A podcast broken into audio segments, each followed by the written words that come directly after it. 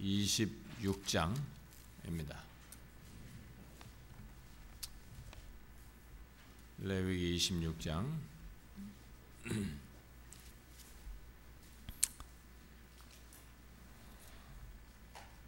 우리 26장 한 장만 전체를 같이 읽어봅시다. 한 절씩. 너희는 자기를 위하여 우상을 만들지 말지니 조각한 것이나 주상을 세우지 말며 너희 땅에 조각한 석상을 세우고 그에게 경배하지 말라. 나는 너희의 하나님 여호와임이니라. 너희는 내 안식일을 지키며 내 성소를 경해. 나는 여호와이니. 너희가 내 규례와 계명을 준행하면 그에게 철따라 비를 주리니 땅은 그 산모를 내고 밭에 남 너희의 타작은 포도 음, 음, 딸 때까지 미치며 너희의 포도 따는 것은 파종할 때까지 미치리니 너희가 음식을 배불리 먹고 너희의 땅에서 안전하게 거주하리라. 내가 그 땅에 평화를 줄 것인즉 너희가 놀, 너희를 두렵게 할 자가 없을 것이며 내가 사나운 짐승을 그 땅에서 제할 것이요. 칼이 너희의 땅에 두루 행하지 아니할 것이며 너희의 원수들을 쫓으리니 그들이 너희 앞에서 칼에 엎드러질 것이라 또 너희 다섯이 백을 쫓고 너희 백이 만을 주지. 너희 대적들이 너희 앞에서 칼에 엎드러질 것이. 내가 너희를 돌보아 너희를 번성하게 하고 너희를 창대하게 할 것이며 내가 너희와 함께 한 내 언약을 이행하리라. 너희는 오래 묵었던 묵은 곡식을 먹다가 새 곡식으로 말하며 묵은 곡식을 치우게 될 것이며 내가 내 성막을 너희 중에 세우리니 내 마음이 너희를 싫어하지 아니할 것이며 너희 중에 행하여 너희의 하나님이 되고 너희는 내 백성이 될 것이다. 나는 너희를 애굽 땅에서 인도해 내어 그들에게 종된 것을 면하게 한 너희의 하나님 여호와이니라. 내가 너희의 멍에 빗장을 부수고 너희를 바로 서서 걷게 하였느니라. 이 모든 명령을 준행하자. 내 규례를 멸시하며 마, 내, 마음에 내 법도를 싫어하여 내 모든 계명을 준행하지 아니하며 내 언약을 배반할진대 내가 이같이 너희에게 행하리니 음, 너희에게 재앙을 내려 폐병과 열병으로 눈이 어둡고 생명이 쇠약할 것이다.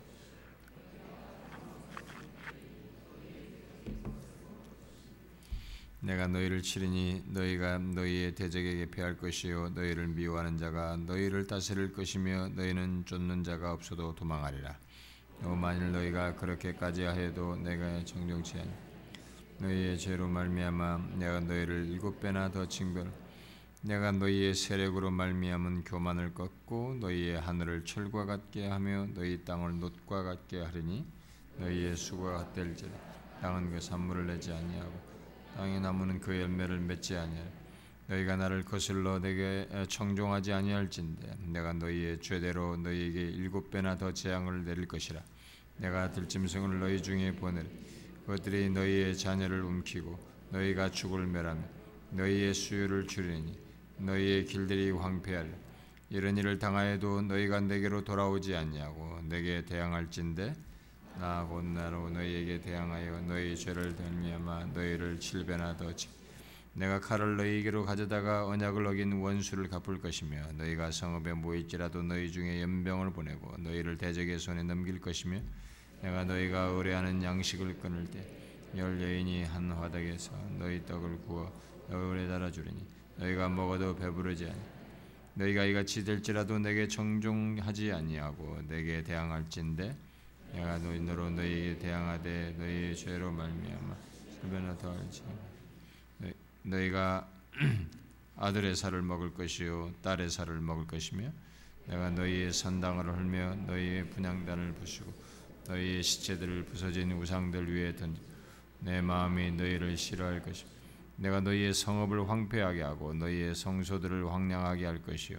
너희의 향기로운 냄새를 내가 흠명하지 아니하고 그 땅을 황무하게 하리니 거기 거주하는 너희의 원수들이 그것으로 말미암아 놀랄 것이 내가 너희를 여러 민족 중에 흩을 것이요. 내가 칼을 빼어 너희를 따르게 하리니 너희의 땅이 황무하며 너희의 성읍이 황폐하리라 너희가 원수의 땅에 살 동안에 너희의 본토가 황무할 것이며 땅이 안식을 누릴 것이며 그때 왕이 안식을 누리.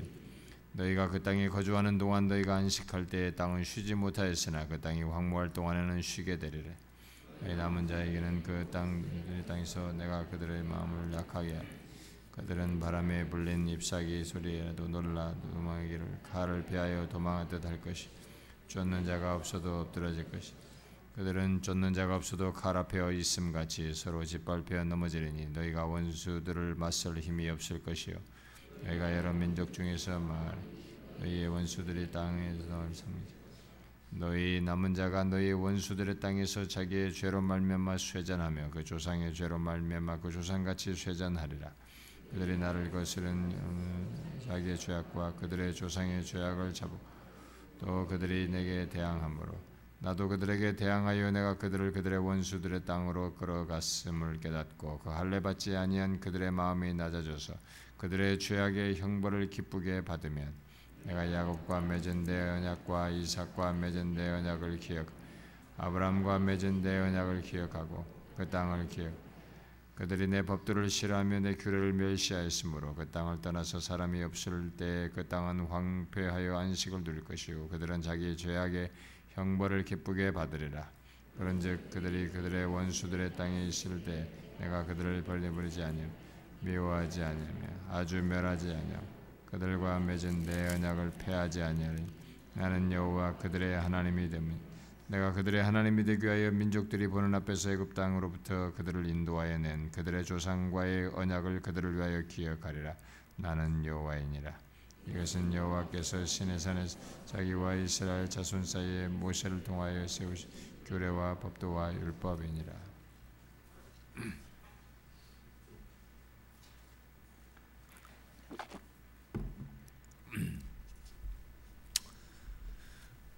어, 이 레위기 어, 오늘 어쩌면은 이제 마지막 27장까지 어, 한꺼번에 할 수도 있는데 음, 내용이 앞에 내용들과 뭐 중복되는 것보다는 어, 중복되지 않은 내용들 좀 설명할 내용들이 있어서 그냥 연속으로 나누어서 음, 하도록 하겠습니다. 음, 그 다음 주에 제가 어, 수련회를 마치고 어, 집, 집회가 있어요 다른 교회. 어, 그 다음 날부터. 그래가지고 제가 원래 금요일 끼고는 집회를 안 가요 안 가요.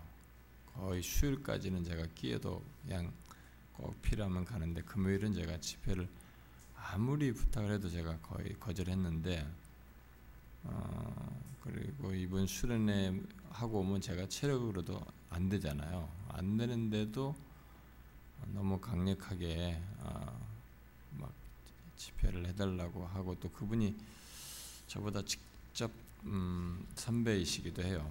음, 아마 그때 그분이 너무 겸손하시게 막 저를 저한테 어, 부탁하고 그러셔서 그분이 이제 수석 목사님, 수석부 목사님이신데 음, 그분이 간곡하게 부탁해서 제가 몇 번 거절해도 안 돼서 결국은 아, 가기로 했습니다. 그래서 제가 뭐 목요일 갔다가 토요일 날 와야 되는 아, 상황이 됐습니다. 여기 음, 뭐 하여튼 좀 이 종합운동장에 있는 어떤 한 좀 유명한 교회죠. 큰 교회인데 그 교회 교인 여름 수련회인데 뭐 전교인 수련회인데 뭐 그렇게 큰 교치고는 많이 안 가는 것 같습니다. 어쨌든 거기 집회를 해달라고 그래서 어, 그래서 제가 요 마무리를 그 갔다 온 그 다음 주에 하고 어, 아마 이제 제가 휴가를 보낸 다음에 아, 민수기를 아마 시작해야 될 것 같습니다.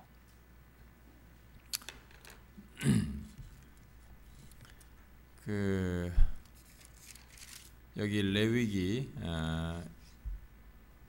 26장은 어, 아, 제가 일찍이 앞부분에서 어, 레위기를 쭉 전개해 오다가 17장 이후부터 26장까지가 어, 거룩하게 사는 것과 관련해서 이 성결 일종의 법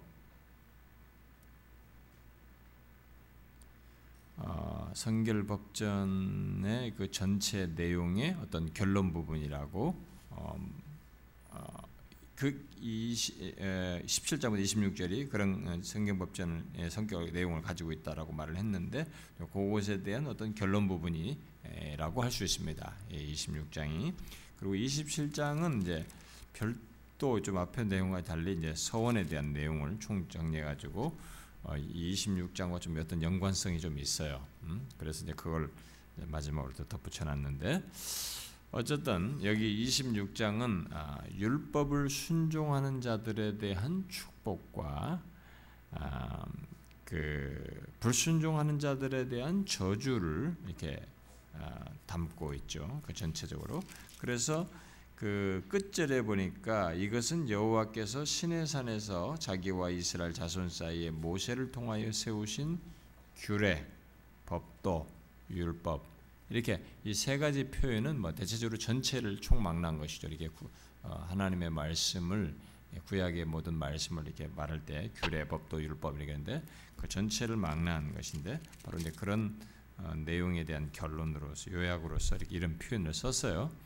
그런데 여기 지금 26장에서 어, 우리가 보다시피 크게 두 가지잖아요. 축복과 저주입니다. 어? 순종하는 자에 대한 축복과 불순종하는 자에 대한 어, 저주를 말을 하고 있는데 이와 같이 이런 축복과 저주를 이렇게 모아서 이런 것을 한꺼번에 이런 내용을 이렇게 예, 한 장에 그런 걸쫙 말하는 내용이 어, 여기 이제 레위기 이것은 여기서 보니까 신의 산에서 얘기했다요. 음? 신의 산에서 모세를 통하여 주신 것이다라고 했습니다. 우리가 레위기는 계속 그 시간차를 지난번에 제가 우리 출애굽하면서 얘기했지만 그 성막에 대한 그 내용과 다 맞물려 가지고 신의 산에서 음? 모세와 관련해서 하신 그 시간 타임으로 이 레위기를 주셨다고 봐야 된다고 했습니다. 일단은 그쪽으로 시간으로 연관지어야 되고 자 그런데 이렇게 축복과 저주를 말한 이렇게 한, 전체를 한 장에 걸쳐 쭉 얘기했잖아요. 이런 내용이 이 뒤에 나중에 다시 또 나오죠. 그게 유명한 내용이 어디 나옵니까? 네, 신명기 나오죠. 신명기 이제 28장에 보면은 이제 그 내용이 거기서 축복과 저주에 대한 내용이 쫙 나옵니다. 그리고 이제 어, 여호수아도 자기가 마지막에 자기 마무리할 때도 이 백성들 앞에 할 때도 이제 그런 축복과 저주 순종하면 너희들이 어떻게 되고 순종 어떻게 된다는 것을 또 한 번 이렇게 백성들을 모아놓고 어, 하는 내용이 좀 나오고 그러죠.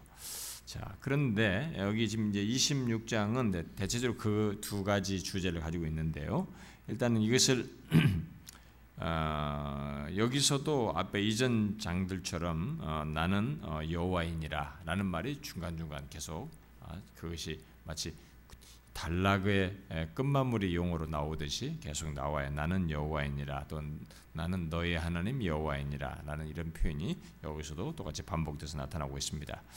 자, 그런데 여기 26장을 일단 내용으로 보게 되면 이제 크게 굳이 어, 크게 나누면 두 내용인데 앞에 서론 부분까지 합치면 이제 세, 세 단락으로 어, 나누어서 말할 수 있겠습니다. 먼저는 1절과 2절을 이게 어, 율법 전체의 어떤 근본 원칙을 거기서 말한다고 볼 수 있고 그다음에 3절부터 13절은 하나님의 율법 순종에 대한 어떤 축복에 대한 축복의 내용, 어떤 약속의 내용 이런 것을 담고 있고 그다음에 14절부터 이제 끝절까지는 율법에 대한 뭐 불순종의 결과로 어떤 저주가 있게 된다고 하는 내용을 아, 담고 있어요. 네. 자, 이 3등분을 먼저 해서 어, 간단히 어, 보도록 하십시다.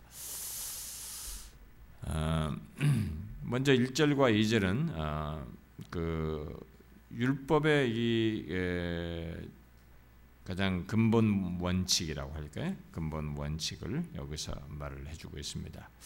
자, 1절에서는 음, 간단한 내용이지만은 이 내용은 아마 율법에서 말하는 그런 중요한 근본적 원칙을 다시 여기서 얘기하죠. 첫 번째는 1절에서는 우상을 섬기지 말라라는 아, 명령을 하고 있는데 우상을 섬기지 말라는 명령은 이미 우리가 이 19장에서 또 레위기 안에서 19장이 먼저 나왔어요. 19장 4절에서 아, 나와서 선포된 것을 아, 선포된 것인데 아, 이 내용은 우리가 10계명에서도 이미 보고 보았습니다만은 하나님만이 우리 삶의 절대적인 분이시다라는 것.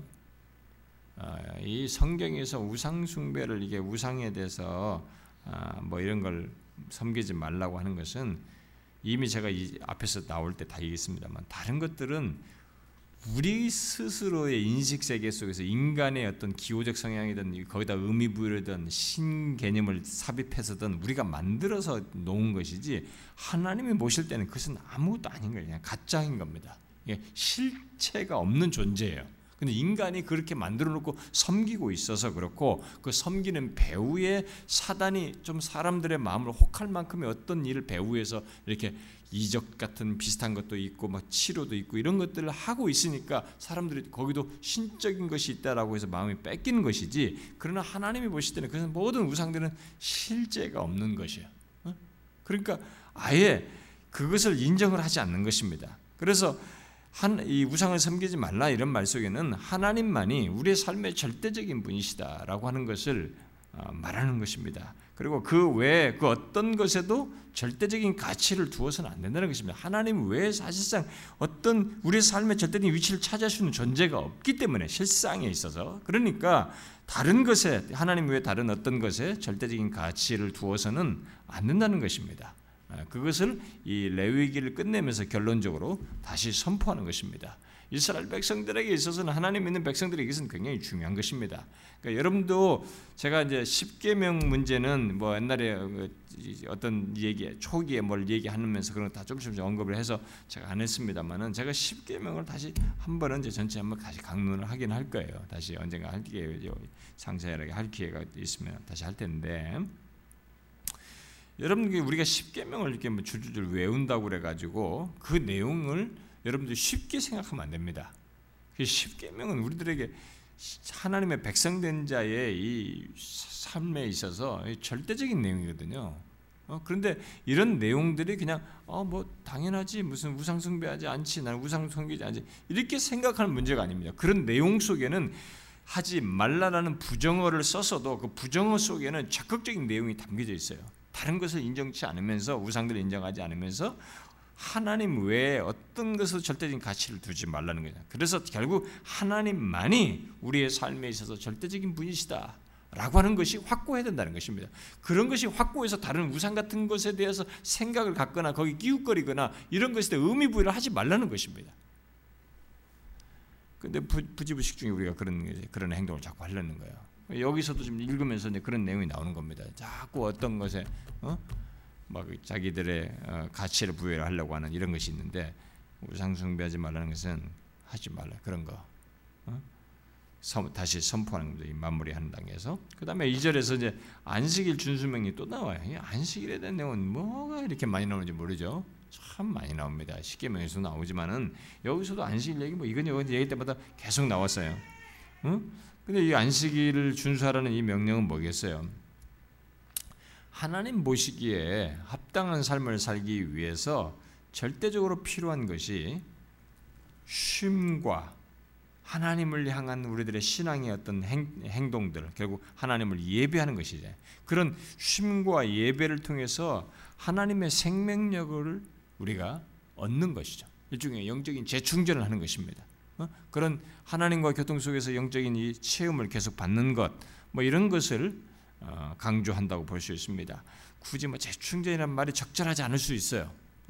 어? 적절하지 않을 수 있는데 일상에서 모든 것이 하나님과 관계에서 가져야 되는데 이 안식이라는 것을 통해서 쉼과 그 하나님을 예배하는 이 공동체적인 성격 그리고 여러 가지 면에서 더 하나님이 정하여서 일상의 삶 속에 6일 동안의 삶도 있지만은 이 때를 통해서 하나님이 우리와 관계 속에서 더 충만케 하시는 것 어? 이런 것들이 다 있단 말이에요. 그러니까 그런 것이 우리 삶 속에서 분명히 있어야 된다는 것입니다. 하나님으로부터 체험받고 공급받고 이게 충만되어지는 것이 없이 삶을 영위한다는 것은 정상적인 삶을 가질 수가 없거든요.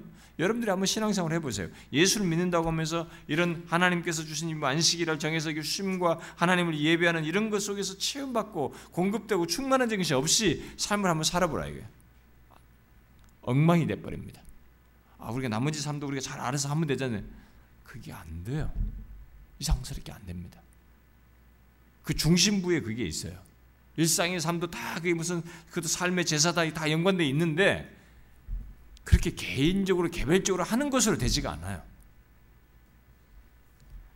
그렇기 때문에 그것을 또 다시 여기서 얘기하는 것입니다. 삶의 중심에 이게 있어야 되거든요.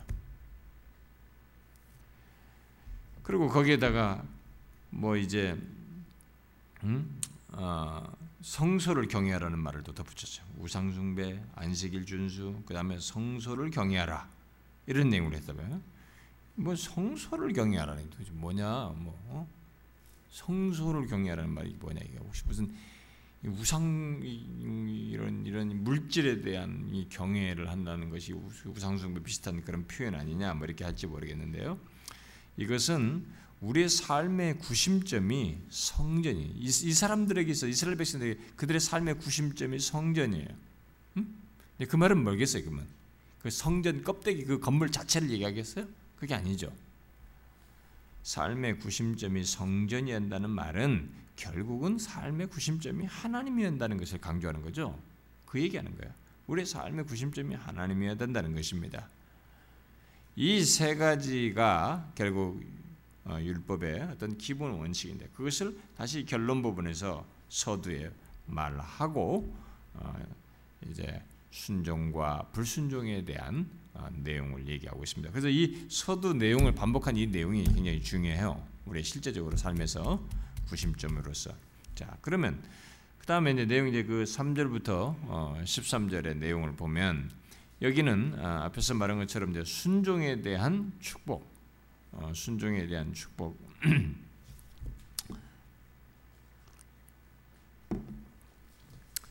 어, 순종에 대한 축복을 얘기하는데 여기 언급되는 축복들은 어, 만일 이스라엘이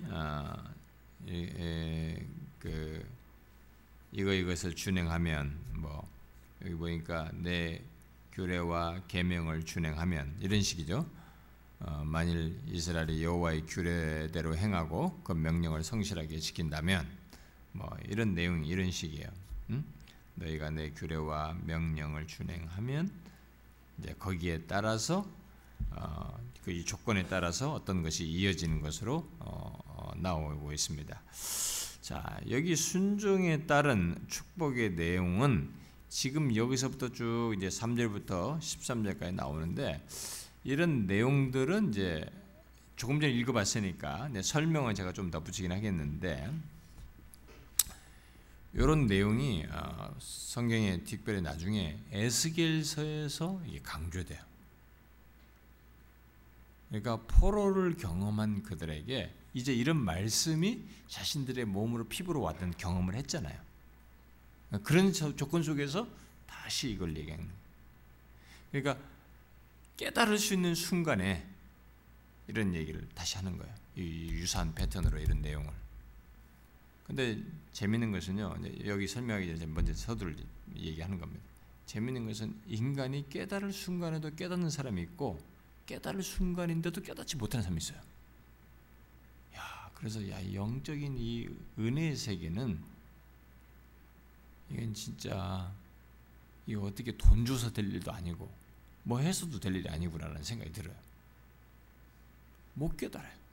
아니 자기가 이런 경험을 했으면 이렇게 그 순종하지 않고 순종했을 때의 해와 순종하지 않았을 때 어떤 경험을 했으면 그것을 가지고 깨달아야 되잖아요. 그, 그 순간에 다시 이제 그것을 상기시킬 만한 이해가 있으면 더 이제 그 순간을 통해서 깨닫고 뭔가 이제 달라지거나 이제 그것이 교훈이 돼서 뭐가 있어야 되잖아요. 근데 그렇지 못해요 인간이. 그렇지 못한 경우가 참 많아요. 지금까지 살아온 것에서도 여러분들이 생각해 보셔야 되고 우리가 앞으로도 이런 것에 대한 이런 내용을 통해서 우리가 딱 인식해야 됩니다.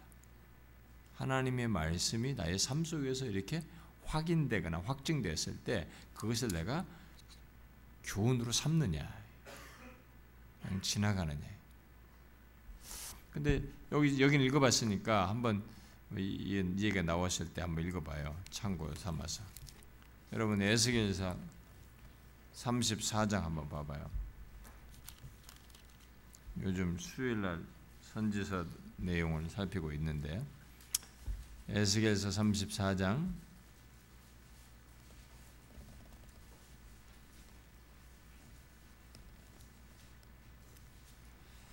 25절부터 어, 음, 28절을 읽어봅시다.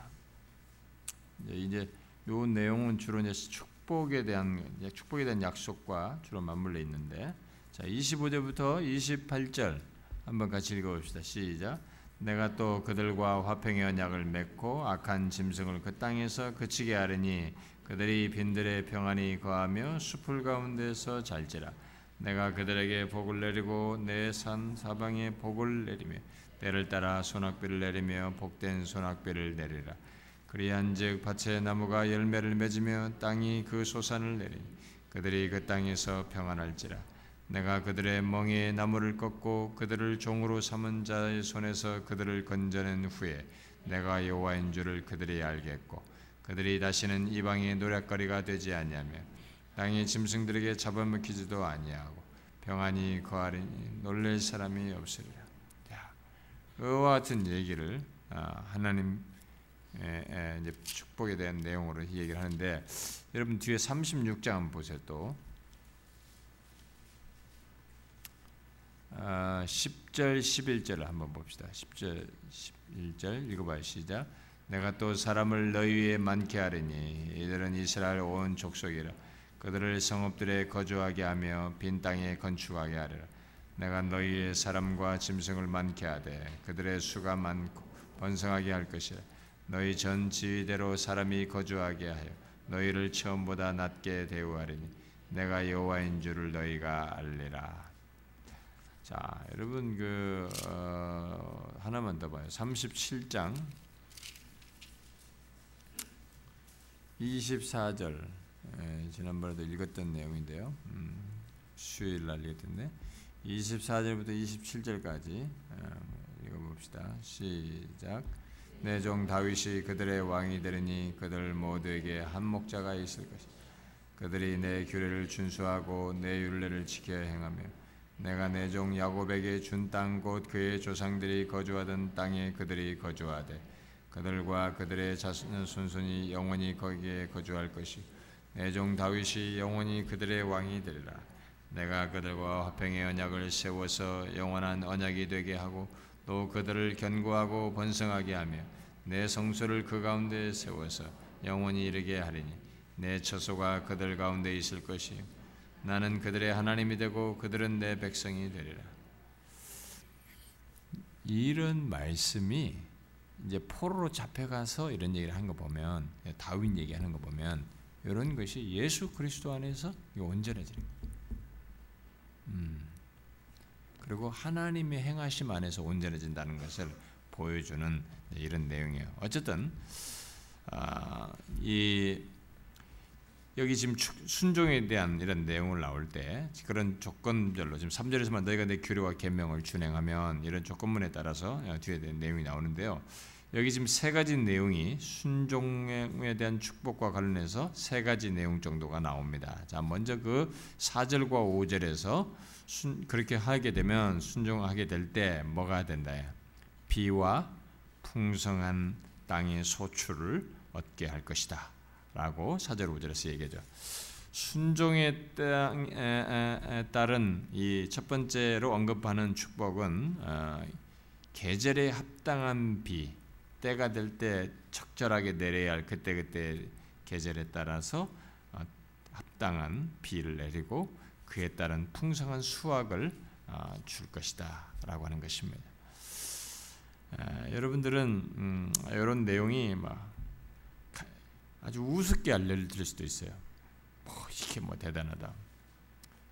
여러분 이게요 굉장한 겁니다. 음? 적절한 때 우리가 지금 이렇게 우리가 문명이 발달하고 기계가 발달하고 막 이렇게 하도 금년에 우리도 막 가뭄 때문에 힘들었잖아요. 하, 다음 주까지 안 오면 다 말라 죽는다. 지금 미국에 비가 안 와가지고 거기도 옥수수 다 지금 말라 죽었잖아요. 그래서 금년 가, 겨울에 곡식값이 다 뛰어오를 거예요. 세계적으로 곡식값이 뛰어오를 거라고 지금 다 거예요. 왜냐면 곡식 창고들이 다 지금 다 난리가 났으니까요. 이게 적절한 때에 비가 오는 게 보통이 아닙니다. 그리고 요즘 우리가 이 땡볕의 무서움을 느끼잖아요. 음. 이게 어, 비가 한 번씩 와준다는 게요. 이게 보통 일이 아닙니다. 굉장한 일이에요. 어, 그래서 성경에서 이 막 우편에 그늘 대시고 이런 표현이 이, 이 근동 지방에 사는 사람들에게는 막 진짜 구세주와요 구세주. 너무 엄청난 것이. 제가 지난번에 그랬잖아요. 제가 성지순례 가지고 하도 뜨거운 그 우리가 간 때가는 뭐 그렇게 시즌상으로 뭐 조금 뜨거운 시기 뭐 하긴 했는데 그래도 하여튼 너무 뜨거우니까 기둥 기둥에 그 근, 그 그늘 있잖아요. 그 기둥 뒤로 숨는 거예요. 이게 뭐 전봇대 전봇대 기, 기, 기둥이 그늘 좁아야 얼마나 주겠어요. 근데 뜨거워가지고 모자 다 써놓고도 그 뒤에 숨는 거예요. 잠시를 못 견뎌가지고. 근데 거기서 계속 인다고 생각해봐요. 광야 40년을 그렇게 산다고 생각. 상상을 못하는 겁니다. 여러분 1년만 살아도 뭐 상상 못하는 거예요. 근데 거기서 40년을 버틸 수 있도록 낮에는 구름 기둥으로 이렇게 그늘을 주고 밤에는 불 기둥으로 따뜻하게 하는 겁니다. 일교차를 극복시켜 준 거죠. 그러니까 하나님을 아주 생생하게 피부적으로 막 절절하게 느끼게 해준 거예요. 그랬는데도 그 하나님에 익숙하니까 사람이 그렇게 무서워요. 하나님이 그렇게 항상 옆에서 피부적으로 느끼게 옆에 인도해주고 해줘도 이게 익숙하니까 이걸 우습게 알아버려. 어? 구름 기둥과 불 기둥으로 함께 하시고 인도하시는 하나님을 아주 우습게 알아버리는 거지. 여기 지금 나오는 상벌에 나오는 일이잖아요. 이 내용들이 사실상 우리가 볼 때는 뭐 1년 내내 우리에게서 볼 수 있는 자연적인 현상 같은 것들이야. 응? 그리고 뭐 인간 사회 속에서 있을 수 있는 일입니다. 그런데 이게 하나님이 막느냐 안 막느냐에 따라서 이 하나님의 속건, 주권 속에서 허락하시냐 안에 따라서 이게 축복으로 오고 저주로 가는 거야. 그러니까 모든 게 하나님과 관련되어 있어요. 그러니까 우리는 현상밖에 안 봐요. 비가 안 왔다. 그러니까 막 비가 안 왔다. 이건 현상만 보는데. 근데 잘 보시면 26장을 꿰뚫어지게 쳐다봐야 돼요, 우리가. 이게 절대적으로 하나님과 관련되어 있습니다. 모든 것이 하나님과 관련되어 있어요. 우리는 그걸 봐야 돼요. 예수를 믿는다, 하나님을 안다는 게 뭡니까? 우리가 비가 안 오네, 뭐가 어떠네, 이 세상만 보는 게 아니거든요. 하나님을 보는 거예요. 제가 이 모, 다윗에게서 계속 매력을 느끼는 게 뭐냐면, 아니 시므이가 저주를 하는데 어? 내 성질 같으면 옆에 장수들 있잖아요. 야, 단칼에 날려버려라. 이게 내 성질이에요. 아니 왕인데 그래도 내가 그 와서 뭐 저주하고 돌 던지고 먼지 재뿌리고 말이지. 그것도 한두 번이면 말이야. 계속 따라오면서 이게 얼마나 짜증 날립니까? 자존심 강하고 남들에게 음? 이 자존심 건드는 얘기 듣는 거 싫어하고 단칼에 날려버리고 싶지. 아 그런데 거기서 하나님 얘기를 꺼낸단 말이에요 다윗이 그게 막 아, 전율을 느끼게 하는 거예요. 막 짜릿해 버려요 순간에 그 읽는 순간에 아 이게 도대체 어디서 나오냐 이게 이게 도대체 이 사람이 이런 행동이 도대체 어디서 나오냐 왕인데 절대적으로 하나님에 대한 이해가 있는 거예요. 이게 하나님의 허락이 없으면 이게 안 된다는 거예요. 심지어 하나님의 명령에서 하고 있다고 말하고 있어요. 야 세상에 어떻게 그럴 수 있을까? 그러니까 모든 것에서 하나님을 보는 거죠. 그게 굉장한 겁니다, 여러분. 우리는 이걸 얕잡으면 안 돼요. 첫 번째, 비가 제대로 와서 수확하는 거. 아, 지금쯤 우리가 비 한번 와줬으면 좋겠어요. 응? 우리의 입장에서. 근데 이날은 더하다. 비와 비에 따라서 적절한 때 합당한 비를 내려가지고 풍성한 수확을 이겠다. 순종함이 있는 거지. 우리가 이런 것에 익숙하다고 당연시 여기면 안 됩니다. 두 번째로 여기 나오니까 축복이 낼 때, 그러니까 먹고 사는 것이 이게 일상이 먹고 사는 것이 일상이잖아요. 그러니까 그게 가장 기본적이잖아요. 그 기본적인 것을 하나님께서 풍성하게 주겠다는 것이었고 두 번째가 6절에 10절은 뭐예요? 평화예요. 그 땅의 평화예요. 여러분 뭔가 먹을 것이 넘쳐. 근데 매 불안해. 누가 막 또 뺏어갈 것 같고 막 기, 기도원처럼 막 움푹 땅에다 파가지고 거기서 부채질하는 거야. 이, 이, 이 곡식을 말. 왜냐면 곡식 날리는 것만 보면 저쪽에서 와서 또 아 저 곡식 있구나 해서 딱 약탈해 가니까 그놈들한테 안 블레셋 사람들이 안 들키려고 움푹 판 데서 가지고 이렇게 키질해 가지고 말이야. 어? 뭐 타작했으면 뭐해? 뺏길 건데. 이게 불안하단 말이야. 예? 아, 이게 평화가 없어. 근데 평화에 얘기하는 거야. 순종하는데 평화를 돼. 평화의 약속을 하는 것이죠. 그리고 들짐승, 그리고 패배, 패하는 것, 기근, 이런 위협, 이런 것을 없애게 했다, 없게 하시겠다는 것입니다. 여러분 사람이 이런 것으로부터 자기 마음의 평안을 이렇게 삶의 평화를 깨뜨리는 것들로부터 막아진다는 것이 엄청난 것입니다. 하루만이라도 이런 마음 편하게 자고 자고 하는 것도 굉장한 거예요, 여러분. 이제 우리는 올레길도 무서워서 못 가. 어? 어디서 누가 나타날지 모르는 거야.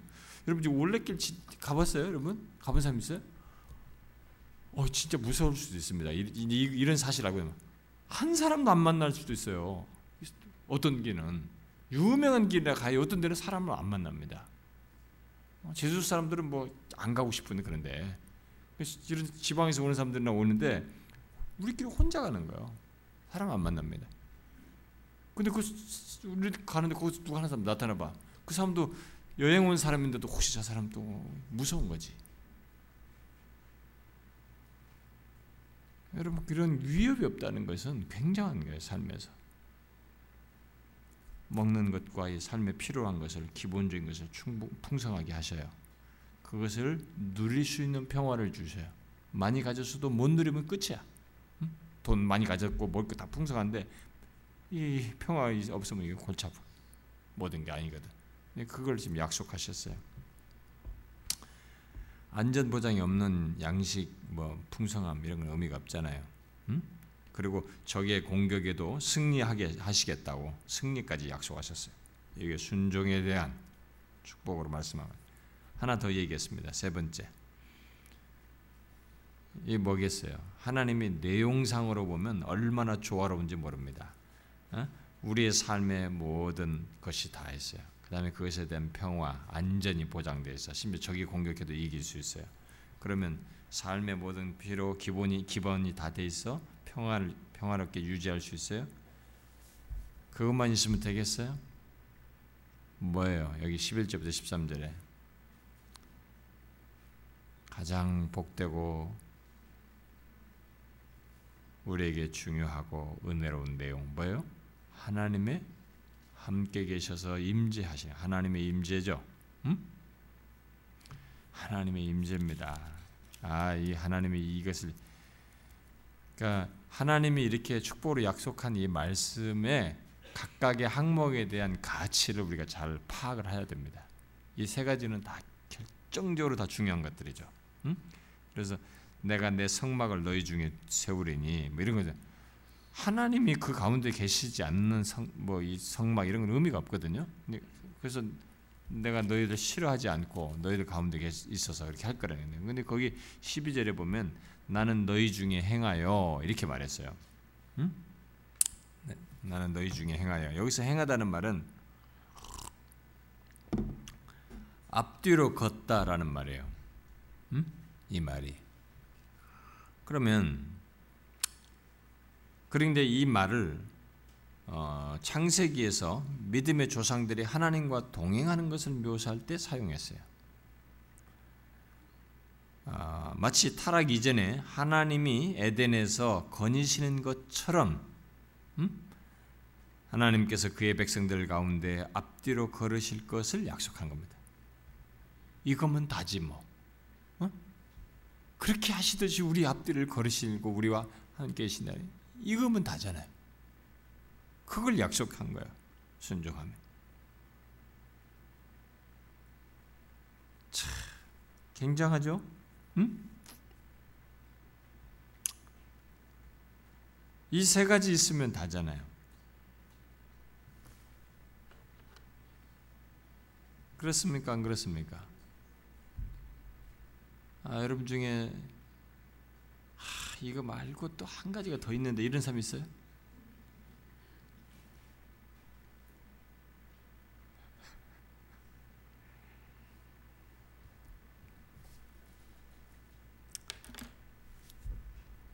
아마 있을지도 몰라. 아 결혼을 해야 되는데 뭐 아니거나 아니면 또 아, 내가 지금 뭐, 뭐가 이게 꼭 들어가야 되는데 이런 거 있을지 모르겠어요. 하나님이 함께 계시는 가운데서 있는 설정된 환경이면 그것보다 더한 게 어디 있어요? 이게 전부예요. 어? 삶의 기본의 모든 것과 평화를 주시고 어? 하나님의 임재. 이게 그런데 우리가 다 필요로 하는 이 세 가지가 뭐예요? 하나님께서 그의 말씀에 순종할 때, 아, 그 관계 속에서 하나님이 기꺼이 자연스럽게 주시겠다고 하는 것입니다. 이스라엘 백성들에게 하나님의 마음을 그렇게 전달했어요. 우리는 이 마음은 캐치해야 됩니다. 아, 이런 축복과 저주는 과거 율법 시대 그렇게 생각하면 안 돼요. 왜냐하면 예수님도 예수님도 니네가 이렇게 하면 저주를 신약 시대인데도 그런 표현을 쓰거든요. 저주 받을 것과 복 받을 것으로 이 표현을 쓰시거든. 자, 그 다음에 뒤에 이제 14절부터 46절을 보세요. 여기는 뭐예요? 불순종에 따른 저주예요. 응? 불순종과 저주에 대한 그런데 또 이상 재밌죠? 앞에 축복은 3절부터 13절 뭐 10절밖에 안 되는데 이 불순종의 저주는 왜 이렇게 긴 거야? 응? 아, 우리가 타락해서 우리는 이 얘기 안 되는 것을 더 많이 얘기해야 되는 거 아닌가? 타락한 인간이라 우리는 어떻게 생각합니까? 하나님이 인간을 무시해도 한참 무시하신 건가요? 아니 우리를 좀 존중하시지 순종을 더 오히려 어? 한 30절 얘기하시지 이게 뭐야 이게 이게 30절이나 이쪽을 얘기하고 저쪽은 10절 얘기하고 3배나 얘기했네 이게 뭡니까 여러분? 응? 왜 이렇게 이게 길게 이걸 더 얘기했어요? 네? 내용이나 말하지 막 쓸데없는 질문한다고요?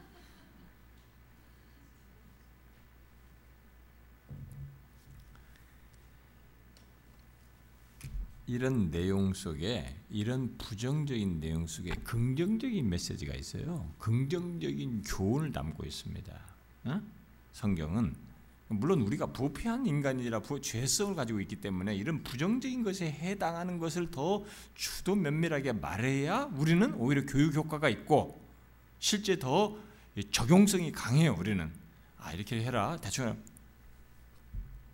잘안 해요. 진짜 이상하게.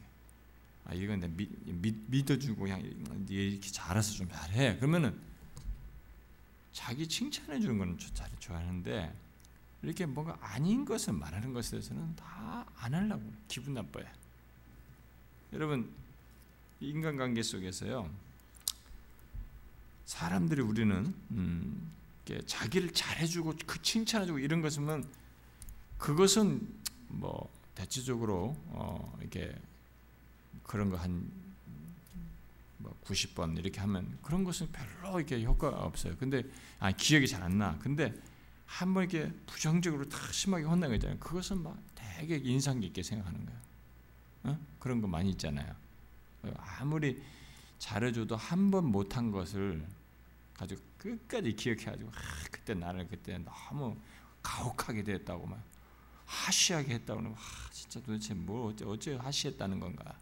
한 번 오랜만에 참다가 이렇게 이렇게 이렇게 아니다 한 번 말했는데 잘해준 것은 그동안 꾹꾹 참으면 잘해준 것은 하나 생각 안 하는 거야. 그런 걸 보면 인간이 이 부정적인 말이 효과가 있는 거야. 구체적으로 뭔가 아닌 것들을 말을 하고 그것을 통해서 긍정적인 교훈으로 유도하기 위해서 이런 말을 할 필요가 있는 게 인간의 본성 속에 있지 않은가. 저는 뭐 그렇게 생각이 됩니다. 여러분도 그러죠? 잘해준 건 기억도 안 나는데 한 번 누가 섭하게 한 것은 되게 기억나죠? 오랫동안.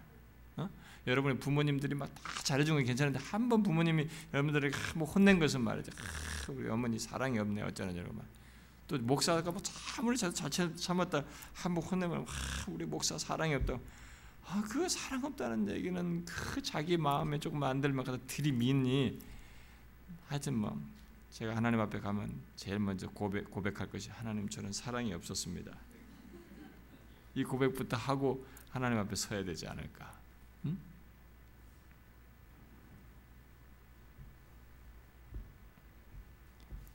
이게 긍정적인 교육 목적이 있어요. 부정적인 내용을 많이 말하는 데는 특별히 그 무엇보다도 하나님이 축복으로 주시는 이런 비와 평화 그리고 하나님의 임재를 당연한 것으로 여기고 여기가 쉽기 때문에 그렇지 않다는 것을 이런 그것이 굉장히 굉장한 축복이라는 것을 이렇게 사라졌을 때의 삶에서 우리가 깨달을 수 있거든. 응? 그래서 이제 그, 그 부분을 구체적으로 얘기하는 것입니다. 여러분 아무리 좋은 것도요 이게 계속 아까 제가 구름기둥 불기둥 얘기인데 그게 없어봐야 그 진가를 압니다. 그래서 여기 심판적인 내용들, 부정적인 내용들 다 디테일하게 해서 요것을 알므로써 이것이 없는 것에 없는 것을 통해서 하나님이 우리와 함께 계셔서 주시는 것들의 이 가치가 어떤지를 우리가 절절하게 알 수 있기 때문에 사실은 긍정적인 교육 목적 속에서 이런 내용들을 장황하게 했을 거라고 생각이 됩니다. 아, 실제로 우리는 아, 항상 누리는 거, 여러분들이 지금 항상 누리는 거 뭡니까? 먹는 거. 일단 뭐 전쟁 같은 거 없으니까 편하 지금 평화가 일단 대충 크게 있어. 이런 것들. 어? 언제든 물도 쉽게 마실 수 있고 뭐 이런 거 있죠. 여러분 이런 거 없어 봐요. 그리고 여러분들이 옆에 마음에 심란할 때 위로해 줄 만한 사람들이 옆에 같이 있고 누군가 있고 또 뭐 직장이 뭐 있거나 항상 여러분들이 일상이 가지고 있는 것들 여러분 그게 하나만 빠져보세요. 그것의 소중함은 말할 수 없이 커집니다. 어? 말할 수 없이 커져요. 지금 앞에서 말한 이런 것들이 하나님이 주시는 것들이 지금 첫 번째 세 가지를 말했지만 이 세 가지 이런 것들이 하나만 빠져도 하나의 결핍만 와도 이건 엄청나게 큰 손실로 확인이 되는 거예요. 그걸 디테일하게 얘기하는 겁니다. 앞에 이 세 가지를 사실상 좀 디테일하게 얘기하는 거예요. 그러니까 현재의 조건을 그래서 우리가 자족해야 되는 거예요. 현재 조건을 하나님이 지금 허락하시고 있거든요. 제가 지난주에 설교한 하나님의 질투하시는 하나님 여기서 제이실 라일의 열심이란 무엇인가라고 말한 인용한 그 문구를 어디 우리 교회 입구에서부터 막 전면에다 다 도배를 좀 해놓으면 좋겠어요. 아 열심이라는 게 이런 거구나.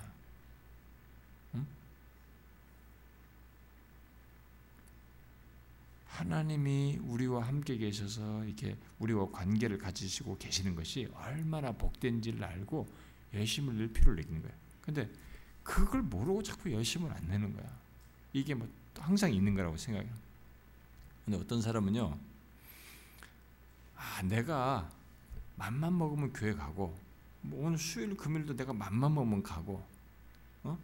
내가 좀 바쁘지만, 뭐, 직장 생활도 하고, 내가 사업도 바쁘고 바쁜데, 내가 이번에 뭐 맘만 먹으면 가고 또 어, 아니면 못 가고 내가 얼마든지 결정할 수 있다고 이렇게 생각하면서 자기가 알아서 조절하는 삶이 있어요. 응? 그리고 뭐 자기는 너무 직장 생활이 힘들고 너무 직업 상으로 너무 일이 많고 힘드니까 나는 뭐 이렇게 주중에 예배 같은 거 못 나가도 다 이해하겠지. 그러면 자기가 스스로 조절을 했어요.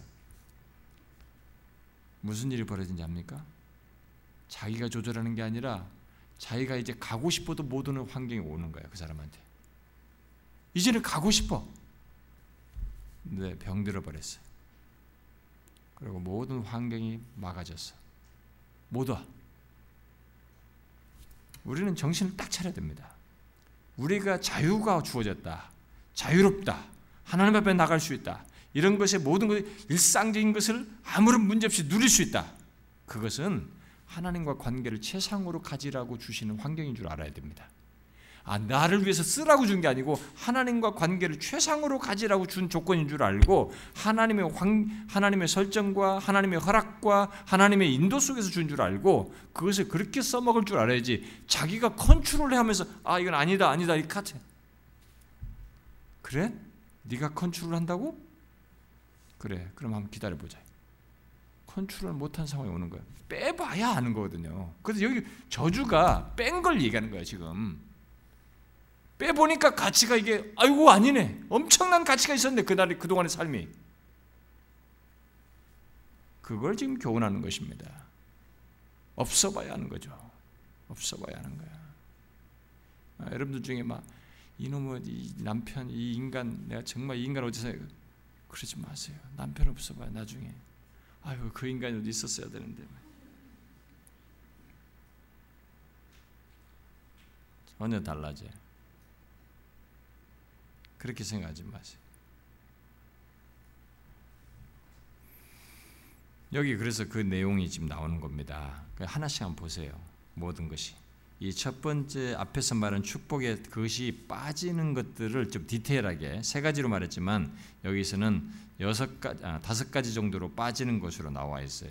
자, 먼저 불순종에 따른 저주로서 첫 번째로 나오는 것이 뭡니까? 14절부터 17절에 나오는 겁니다. 질병, 기근, 전쟁에서의 패배. 예? 그건 뭐예요? 왜? 앞에 평화가 다 깨진 것입니다. 기근 첫 번째 복이 다 깨진 거예요. 때에 따라서 줘야 되는데 없는 거지. 어? 심지어 질병까지 있는 거예요. 어? 불순종을 해서 육체적 정신적 질병의 질병뿐만 아니라 전쟁에서의 패배를 맛보는 것이지. 예? 불순종해봐. 하나님이 주던 걸안 줘버는 거예요. 딱 거두는 거지. 그게 당연하다고 생각했는데 하나님이 그걸 안 주니까 와 질병 걸려봐요. 어? 몸에 질병이 생겨보라고 만사가 싫어요, 여러분. 기근 물 좀 와라봐. 비지 좀 제때 좀 와봐라. 그거 안 와보라고요. 우린 죽는 겁니다. 일상이 안 되는 거예요. 전쟁으로 인해서 이 보세요, 패배를 봐. 그것으로 인해서 약탈과 모든 것이 있게 될 것인데 두 번째로 나오는 건 뭐예요? 18절부터 20절 여기 또 나오네. 앞에는 기근이 나오는데 여기서는 가뭄과 땅의 소출을 얻지 못한다는 게 첫 번째 복이 상실되는 거네. 가뭄과 땅의 소출을 얻지 못한다는 거. 예, 여기서 이제 강조되는 것은 뭐냐면은 18절에 보면은 만일 너희가 그렇게까지 되어도 청종치 아니하면이 이 표현을 자꾸 봐야 됩니다. 앞에 것이 교훈이 되거나 뭔가라도 교훈이 돼야 되는데 이렇게 되어도 정신을 못 차려. 어? 그러면 정주님 너희 죄로 말미암아 내가 너희를 일곱 배나 더 징벌할 것이다.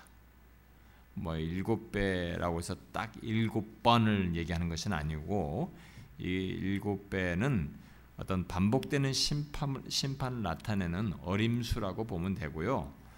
아, 이제 7자를 강조하는 것은 이스라엘 사람들이 7자를 강조해서 이게 좀 완전한 숫자이기도 하고 막 이렇잖아요. 그래서 중요성을 강조하는 것이죠. 그래서 계시록에서도 그 세븐 시리즈가 나요. 일곱 대접, 일곱 인본, 어? 심판을 7로서 다 얘기하잖아요. 7심판 시리즈를 나오지 않습니까?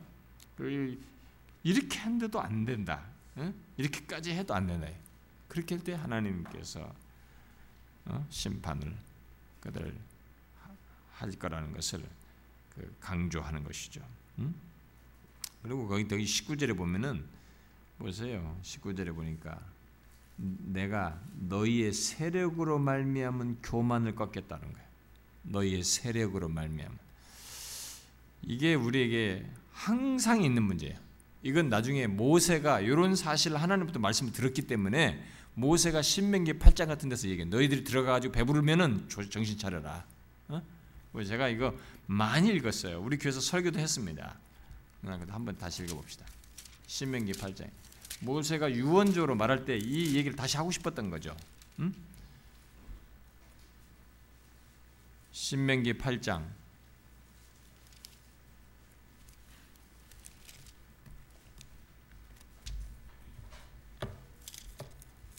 11절부터 19절까지 아, 우리 좀 기니까 교독해 볼까요? 11절부터 19절. 내가 오늘 내가 네게 명하는 여호와의 명령과 법도와 규례를 지키지 아니하고 내 하나님 여호와를 잊어버리지 않도록 삼갈지어다. 네가 먹어서 배부르고 아름다운 집을 짓고 거주하게 되며 또내 소와 양이 번성하며 내 은금이 증식되며 내 소유가 다 풍부하게 될 때에 내 마음이 교만하여 내 하나님 여호와를 잊어버릴까 염려하노라 여호와는 너를 애굽 땅 종되었던 집에서 이끌어내시고 너를 인도하여 그 광대하고 그 위험한 광야 곧 불뱀과 전갈이 있고 물이 없는 건조한 땅을 지나게 하셨으며 또 너를 위하여 단단한 반석에서 물을 내셨으며 내 조상들도 알지 못하던 만나를 광야에서 내게 먹이셨나니 이는 다 너를 낮추시며 너를 시험하사 마침내 내게 복을 주려 하심이었느니라.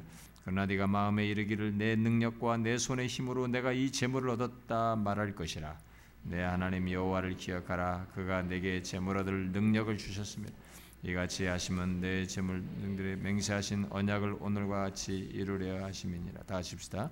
네가 만일 내 하나님 여호와를 잊어버리고 다른 신들을 따라 그들을 섬기며 그들에게 절하면 내가 너희에게 증가하노니 너희가 반드시 설명할 멸망할 것이라.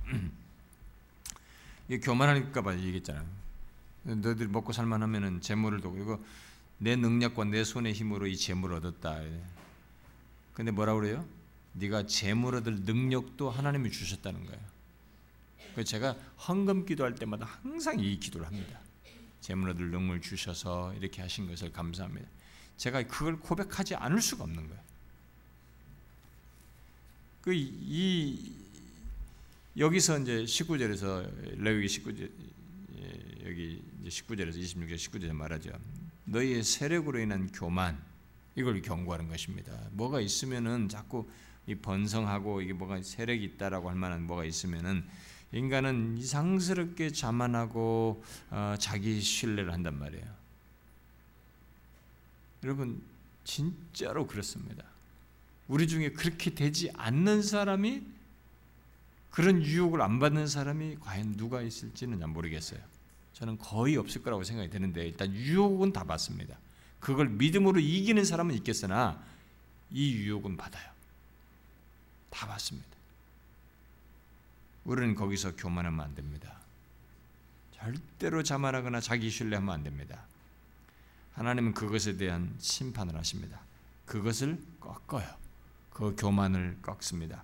그 교만을 인간 교만을 낮추시고 인간 인간 자신이 이 거기서 꺾으심으로써 인간 자신이 어떠한 존재인지 인간 실제가 존, 존 아, 자신의 실제가 어떠한지를 보게 해주고 누구를 의지해야 하는지를 보게 해줘요.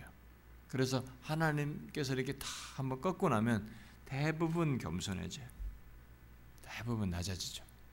그게 뭐 질병으로든 뭐 있는 걸 가져갔었든 뭘 어떤 식으로든 그렇게 했을 때 낮추어지죠. 근데 꼭 그렇게 할 필요 없잖아요, 우리가. 어? 하나님의 말씀에 순종하면 앞에서 말한 것들이 있으니까 그렇게 되지 않아도 되잖아요. 자, 어쨌든 이 18절부터 20절에는 첫 번째 축복 약속을 다시 거두신 겁니다. 불순종함으로써. 그럼 두 번 또 이제 21절부터 22절은 또 뭐예요? 들짐 들짐승이 출몰해가지고 출몰하고 인구가 감소한다는 거예요. 음? 그러니까 이것은 앞에 6절과 9절에서 말한 이 축복의 내용과 정반대 현상이 생기는 겁니다. 거기서는 그런 거 다 막아주겠다고 그러는데 들짐승이 시그라는 거죠. 실제로 보면은요, 여러분 열왕기하 17장에 보게 되면 뭐안 찾아도 됩니다. 아, 나중에 아시리아에서 멸망당한 아시리아에 멸망당한 이 북이스라엘 사마리아의 사자들이 백성들을 물어 죽이는 사건이 벌어져요. 그 사건으로 해서 그 사, 그 사신들이 가서 그 자기 보고하는 거예요. 이게 이들의 신을 우리가 잘 몰라가지고 그런 것 같습니다. 이런 사건이 벌어졌다. 사자들이 그 이제 그 하나님과 연관시켜서 그렇게 설명을 하죠. 자기네 나라에다가. 그 사자들이 사람 이, 이 사람들 죽여요. 거기에 사자나 곰이 있었습니다. 하나님이 다 그래서 여러분 다윗이나 저기 다윗도 이 짐승 잡을 때도 그랬고 물맷돌로 그거 했고 음? 그걸로 잡고 야곱도 그러잖아. 그 사람들은 밤새도록 양치기들이 밤새도록 지키는 겁니다. 밤새도록 지켜요. 밤에 등장하니까 이놈들이 짐승들이. 근데 그걸 출몰해가지고 다 이게 하는 거예요. 상하게 하는 거예요. 우리는 지금 그걸 뭐 별로 아무것도 아닌 건지 모르지만 그렇게 이런 것이 있으니까 그거 하나님 막아주니까 없을 거예요. 앞부분에 축복을 얘기해요. 그거 막아주는 얘기를 하신 거거든요. 근데 인구가 감소되는 거 그게 좋은 게 아니에요. 여러분. 우리나라도 지금 인구 감소 지금 되게 걱정하잖아요. 나중에 진짜 걱정됩니다. 그렇게 되면. 근데 이게 대책이 없을 것 같아. 우리나라도. 어? 대책이 없어요. 우리나라 나중에 인구 감소면 우리는 네, 경제적인 약자로 또 갑니다. 빨리 인구가 다시 늘어나야 돼. 그렇지 않으면 경제 기반도 무너지죠. 막 여러 가지 사회적 문제가 다 생깁니다. 큰일 났어요. 예수 믿는 사람들라도 많이 나야 되는데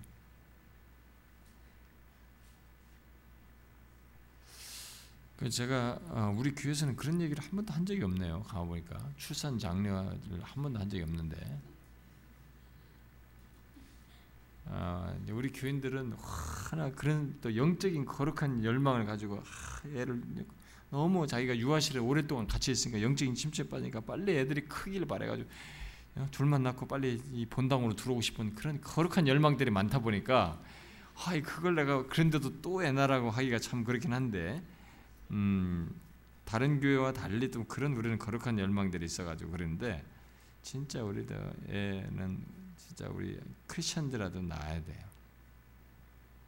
이게 지금 서구도 크리스천들이 애를 많이 낳습니다. 유럽도 보면은 크리스천들이 애를 낳습니다. 넌 크리스천들은 애를 최대한 적게 낳아요. 크리스천들은 신앙적으로 받아들여요. 생명 주신 것에 대해서. 그래서 교회 보면 막 딸 뭐 네 명씩 데려오고 막 들어와요.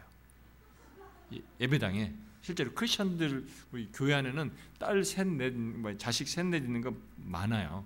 제가 영국 교회 다닐 때도 어, 많습니다. 그 크리스천들이 낳는 거야.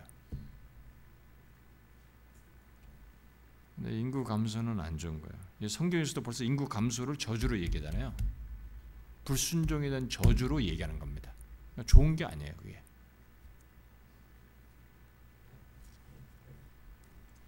어떻게 될지 모르겠어요. 우리 한국이 나중에 어떻게 될지 모르겠어요.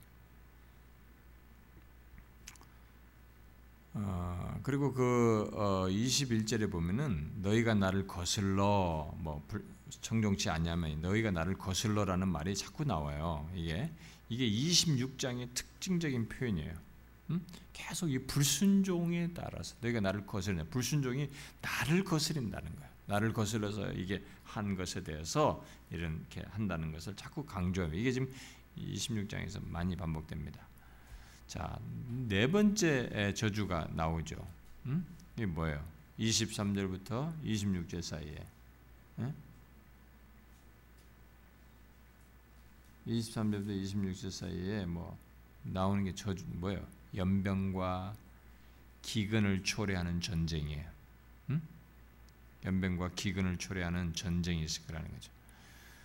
하나님께서 앞에 6절에서 말한 이 평화를 주시지 않을 경우에 여러분 평화를 주시지 않으면 인간은 여기 23절부터 26절에 열거된 전쟁의 공포로 고통받을 수밖에 없습니다. 전쟁이 일어나지 않는 것은 뭐 우리끼리 뭘 잘해서가 일어나는 것이 아니고 하나님이 그것을 이렇게 허락하시고 있는 것입니다. 평화는 하나님이 주시는 거예요.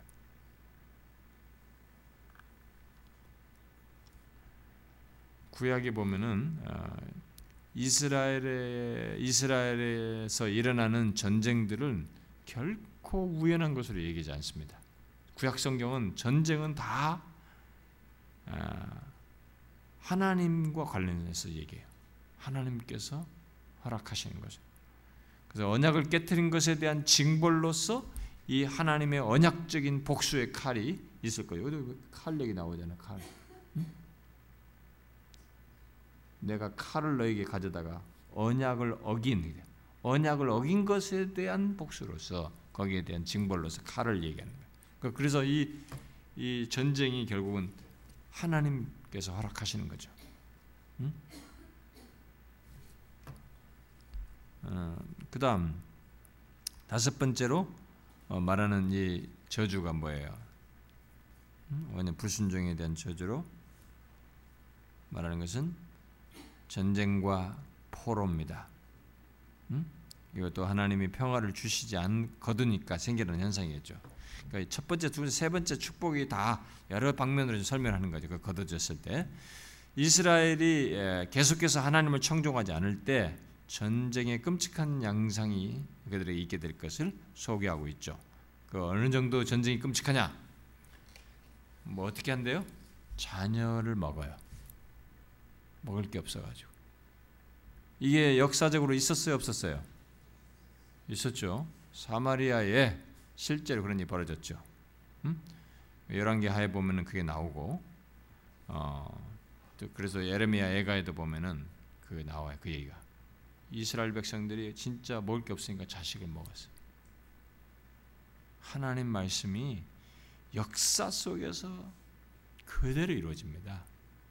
불순종하면 그렇게 된다고 그러는데 진짜 불순종해가지고 그렇게 됐어요. 이들이 전면적으로 살육을 당하고 성읍과 성소들이 파괴되고 결국 열방 중에 흩어지게 될 것이라고 지금 말을 했는데 불순종하면 실제로 다 됐어요. 불순종해 가지고 이대로 다 됐습니다. 여기 지금 여기 20 7절부터 어? 39절 사이에서 말한 이 다섯 번째 이 저주의 내용이 그대로 일어났습니다. 이게 이 내용들이 단순히 전쟁으로 인해서 초래된 어떤 비극적인 결과 정도를 말하는 것이 아니고 이게 결국은 어? 언약적인 약속을 하나님의 임재 가운데서 이런 것들을 다 못 누리는 거예요. 언약적인 복들을 못 누리는 거예요. 언약을 그들이 어? 깨트림으로 인해서 그쪽에서 깨트림으로 인해서 이게 하나님이 주시고자 하는 하나님 말씀 첫 번째, 두 번째, 세 번째 이런 복들이 다 거둬지면서 생겨난 현상입니다. 이런 내용 속에서 거기 34절부터 39절의 내용은 이스라엘 자손이 범죄로 인해서 열방 중에 흩어지게 될 것을 얘기합니다. 근데 이때 열방 중에 흩어질 때 그때 어떤 현상이 벌어집니까? 제가 우리가 지난주에 희년 얘기했어요. 희년 얘기죠. 예. 안식년 희년 얘기했는데 그거 얘네들이 잘 안 지키거든요. 역사적으로 거의 안 지켜요. 걔네들이. 음, 이스라엘 백성들이. 그래가지고 어떻게 돼요? 땅이 비로소 안식하게 된 거예요. 포로로 잡혀감으로써. 이스라엘 자손들은 대적의 땅에 포로로 살게 됨으로 해서 결국 그런 현상이 벌어집니다. 그 내용을 실제 역대기 기자가 역사 속에서 성취된 것을 역사적 서술을 하는 가운데 그것을 기록했어요. 뒤에 보세요, 여러분. 역대하 보세요. 역대하 제일 끝장을 보면 됩니다. 36장이 제일 끝장인데 역대하 제일 마지막 끝장에 이 말씀이 역사 속에서 어떻게 성취되는지를 역사적 기술로서 얘기한 거예요. 음? 역대하 36장 21절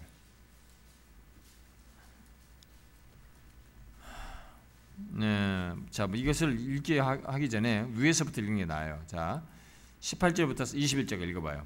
18절 21절. 음, 시, 아, 17절부터 17절부터 21절까지 읽어보시죠.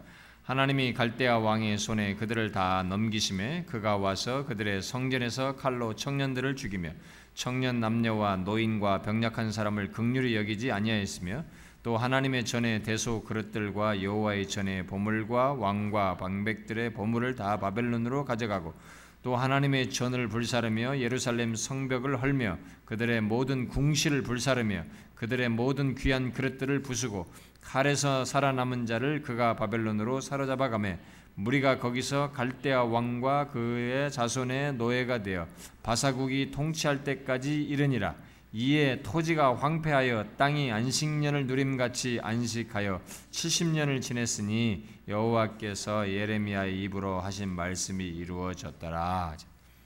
땅이 안식하잖아요. 이 말씀이 여기서 지금 불순종하면 그렇게 될 거라고 말한 그대로 다 이루어지잖아요.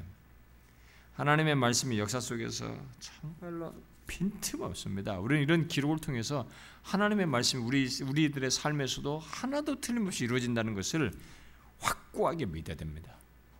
절대적으로 믿어야 돼요.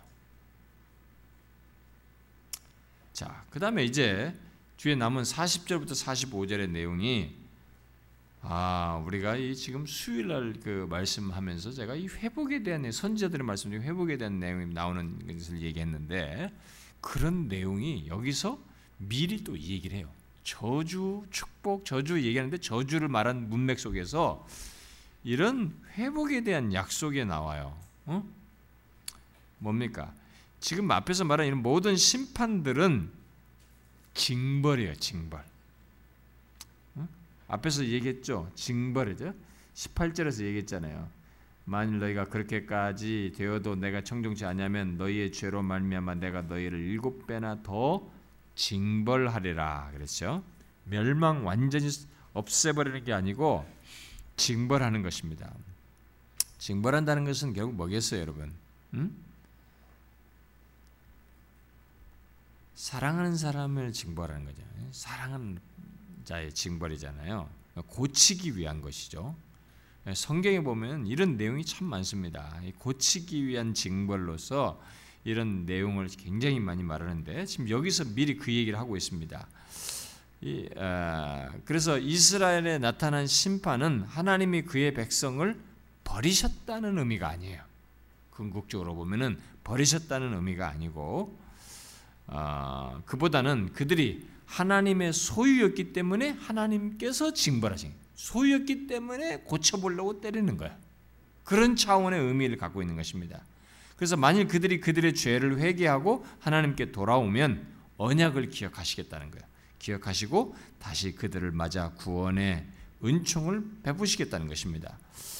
하나님께서 자신의 언약을 기억하신다는 것이 무엇을 언급하는 어, 무엇을 말하는지는 여기에 직접 언급하고 있지 않지만 신명기 30장을 보게 되면은 여기 연관식에서 보면은 약속이 어, 약속의 땅으로 다시 돌아와서 회복되고 약속의 땅에서 어, 그 번영 번성케 될 것이다. 하나님의 안정된 삶을 갖게 될 것이다라는 것을 레포하는 거. 하나님께서 언약하신 것을 지키시는 것으로 얘기하는 것입니다. 음? 아, 중요한 것은 이거예요. 지금 어, 하나님께서 자기 백성에 대해서 자기 백성에 대해서는 징벌을 하실 때 이것은 어디까지나 고치기 위한 것이고 교육을 위한 것이에요. 끝내버린 것은 아닙니다. 그런데 물론 여기에 이렇게 회복하는 사람에게는 현상이 있어요. 아니, 그 내용이 있죠. 뭐예요? 여기서 보니까 죄를 회개하고 하나님께 돌아오는 것입니다. 그래서 선지자들도 돌아오는 자들이 하나님께 사모하는 거예요. 돌아오고 싶은 거예요. 성전을 하나님께 다시 돌아가서 주님을 신앙하고 싶어 하는 것입니다. 남은 자로 묘사한 거죠. 그렇게 죄를 회개하고 는 것이지 뭐 그런 것도 없는데 데려가려면 데리고 말란 말어 뭐 이러고 어? 나 구원하려면 구원하고 말란 말어 그런 거 아니에요. 회복되는 자들은 그런 게 있어요. 그래서 회개하는 자에게 회복의 은총을 하나님께서 던지는 것이죠. 그래서 하나님은 이스라엘의 하나님이 되시기 위해서 여기 보니까 출애굽 시켰다 이거죠. 내가 너희들이 하나님 되게 출애굽 시켰다 이거. 그래 그것을 이루셨다. 그, 그 언약을 그렇게 맺으셨다. 그러니까 언약을 내가 그것을 그렇게 쉽게 내던질 수가 없다는 거죠. 그 언약을 나는 지킨다는 거죠. 음?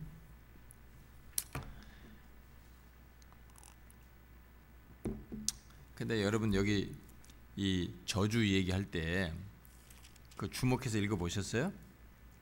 어, 뭐 14절에 단락마다 할 때 청정치 아니하여 준행하지 아니하고 이렇게 하면은 이렇게 한다. 그러나 18절에 가지고 만일 너희가 그렇게까지 되어도 내가 청정치 않으면 벌을 더할 것이다. 그 다음에 23절에 이런 일을 당하여도 너희가 내게로 돌아오지 않으면 이렇게 한다. 예? 또 27절에 가서 너희가 이같이 될지라도 내가 청정치 아니하면 내가 대항할 것이다. 어? 이렇게 자꾸 얘기하잖아요. 뭡니까? 하나님이 이렇게 단칼에 끝내보지 않아. 그렇게 하잖아요. 순차적이에요. 그러니까 노하기를 더디하십니다. 우리는 이렇게 하는 거 보고 하나님이 너무 잔인하다. 그런 얘기 하지 마세요. 하나님이 우리에게 뭔가 손을 쓸 때쯤이면 우리는 이미 지독할 정도로 하나님을 무시한 것입니다. 그분의 말씀을 내 마음이 굉장히 거부한 거예요. 그래서 그런 겁니다. 아, 무슨 소리예요? 저는 한 번밖에 안 했는데요. 정직해 보세요. 이미 마음이 이렇게 굳어질 정도로 하나님을 이렇게 거역하는 거예요. 순종이. 그래서 더해지는 것입니다. 그럼에도 불구하고 하나님이 때려서라도 돌이키게 하는 거죠. 끌어당기기 위해서 하나님께서 이런 내용을 회복 얘기를 하십니다. 자, 여기 26장의 내용은 어, 이스라엘 백성들에게 하신 어, 말씀입니다만은 이 내용에서 말하는 논지는 하나님께서 자기 백성이 죄악된 행위를 계속하는 것을 막기 위해서 그의 백성을 징계하신다는 사실을 말하고 있습니다. 이런 논지는 히브리서에서도 나오고 신약 성경에서도 나옵니다. 아, 그래서 자기 자식이 마치 계속 잘못되는 것을 부모가 몰라라 하지 않는 것처럼 하나님께서 하시는 행동이에요.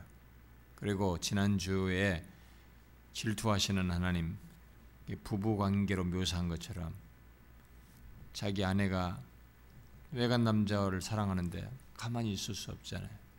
그런 행동이에요. 이게 모르면은 자기 소유가 아니면 이렇게 할 필요도 없어. 뭘, 뭘 해? 뭘 때려? 어, 이따가 멸망에 놔두지.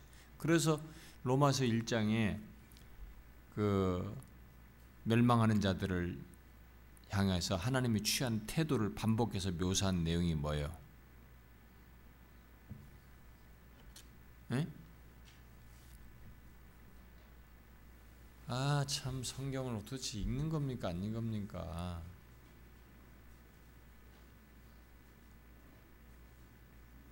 하나님께서 이렇게 심판한 사람들에 대한 대해서 하나님 취하신 행동으로서 묘사한 단어가 있잖아요. 반복적으로. 어, 내어버려 두사예요. 내어버려 두는 거예요. 이것은 여기 이렇게 징계하는 것은 진노하는 것은 자기 소유니까 아내와 같은 자이니까 자기 자식과도 같은 자이니까 이렇게 하는 것이지 모르는 사람 우리가 지나가는데 모르는 사람인데 막 가서 야 너 이러냐 이렇게 해요? 그래 못하지 않습니까 우리 내어버려 두는 거죠.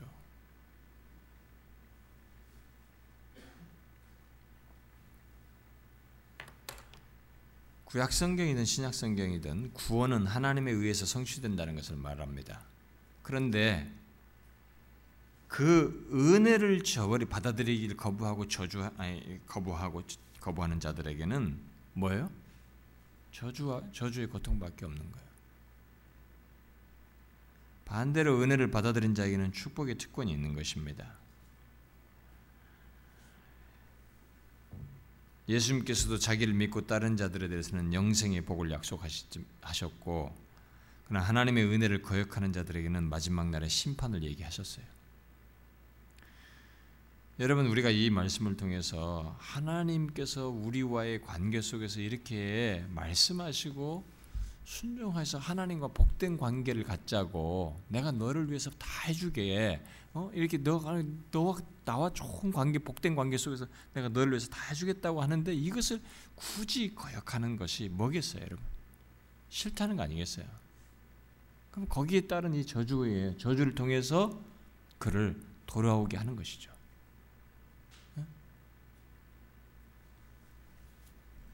우리는 이런 하나님의 진심을 캐치하면 좋겠습니다. 그래서 우리의 삶에 있어서 하나님의 이런 진심이 이렇게 존중되고 그것에 따라서 앞에 순종하는 것에 대한 복 세 가지 얘기했잖아요. 그 전부예요. 그 세 가지 있으면 우리는 현재 우리에게 일상적인 것들을 이렇게 너무 익숙한 것을 너무 당연시 여기면 안 됩니다. 하나님이 주시는 복 속에서 다 있는 것입니다. 그래서 여러분들이 오늘 평안하셨으면 하나님이 오늘 평안토록 여러분들에게 삶을 주신 것입니다. 그것을 아셔야 됩니다. 항상 그렇게 생각하셔야 돼요. 아, 그거 내가 신앙적인 논리로 그렇게 생각하는 거 아니야? 억지로 내가 신념으로 갖는 거 아닐까요? 그렇게 믿으면 안 돼요. 그건 여러분들이 지금 몰라서 그렇습니다. 하나님의 실존을 몰라서 그래요. 하나님의 행동과 활동을 몰라서 그렇습니다. 오늘 나에게 삶의 평화가 있는 것은 하나님의 성경에 계시된 대로 이 여호와 창조주 주권자이신 그 하나님의 활동 속에서 개입 속에서 나를 인도하신 것 속에서 현재의 평화가 오늘 하루의 평화가 나에게 있었던 것입니다. 하나님의 구체적인 활동이 있어서 있었던 거예요. 그에 반해 섭리적인 활동이 있었던 것입니다. 종교적인 신념 문제가 아니에요. 이 실제 사실을 얘기하는 것입니다. 그렇기 때문에 그렇게 하신 하나님이 왜 다른 것에 의존하고 기웃거리는 우상 같은 걸 만드는 것을 하나님이 허용치 않는 것입니다. 이 부분에 대해서 선명하셔야 됩니다. 우리의 일상의 모든 것, 이 축복에 말하는 이런 내용들, 그거 당연한 거 아닙니다. 하나님이 주시는 것들이에요. 우리는 더욱 주님의 원하심과 말씀에 순종하고 주님과 복된 관계를 가짐으로써 그런 하나님이 주시는 복들을 더 많이 누리도록 해야 됩니다. 아시겠죠, 여러분? 우리는 그런 갈망을 가지고 살아야 됩니다. 그리스도와 함께하는 것의 복이 무엇인지를 이런 것을 통해서 더 알고 피부적으로 알고 더 절절하게 구하는 자가 되어야 됩니다. 여러분 모두 그러시길 바래요. 네. 기도합시다. 하나님 아버지 감사합니다. 하나님의 우리를 향한 진심을 또한 말씀을 통해서 깨닫게 해주시고 우리가 하나님께 우리 입장에서만 불평을 말하고 토를 다는 것이 아니라 하나님께서 얼마나 우리와 복된 관계를 갖기를 원하시고 우리에게 축복을 주기를 원하시는지를 다시 알게 하여 주셔서 감사합니다. 주님의 원하심과 마음에 진실하게 반응하는 신자들이 되게 해 주시고 주여 사랑하는 지체들 몸된 교회에 속한 지체들이 주님과의 복된 관계를 더 풍성히 누리고 하나님의 은혜와 복을 더 풍성히 누리는 모두가 되게 해 주시옵소서. 인간의 개인적인 욕심 차원에서가 아니라 하나님과 주님을 사랑하고 주님과 더 친밀한 관계를 갖고자 하는 열망 속에서 그런 은혜와 복을 얻는 모두가 되게 해 주시옵소서. 하나님 아버지여 이 시간 우리가 함께 구한 것을 기억하여 주시고 하나님의 나라와 민족과 교회 안에서 하나님이여 우리들의 몸된 교회 안에서 있어야 할 모든 것들을 우리의 기도를 들으시고 헤아리 셔서 채워 주시오며 특별히 우리가 구한 것 중에 하나님이여 이 수련회를 이제 이번 주일부터 우리가 갖게 되는데 주여 우리가 누구를 바라며 무엇을 구하겠나이까? 오직 주만을 바라보나이다. 주께서 우리와 동행하시고 불쌍히 여겨주시고 이 종으로부터 참여한 모든 영혼들에게 처음부터 끝까지 하나님께서 은혜로 시작하셔서 참 긍휼히 여겨주시고 우리를 불쌍히 여기시는 가운데 다가오실 때에만 우리가 은혜를 덧입을 수 있사오니 하나님이여 우리 중에 오셔서 이 종으로부터 모든 영혼들에게 큰 은혜 베풀어 주시옵소서. 하나님의 어린아이들까지 우리가 서로가 복된 시간 갖고 안전하게 유익한 교제와 하나님의 정말 신령한 은혜의 시간들을 갖고 돌아올 수 있도록 모든 것 처음부터 끝까지 주장하여 주시옵소서.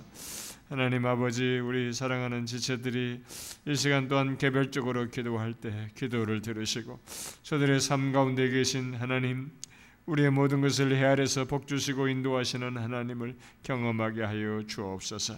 그리하실 하나님을 믿사옵고 우리 주 예수 그리스도의 이름으로 기도하옵나이다. 아멘.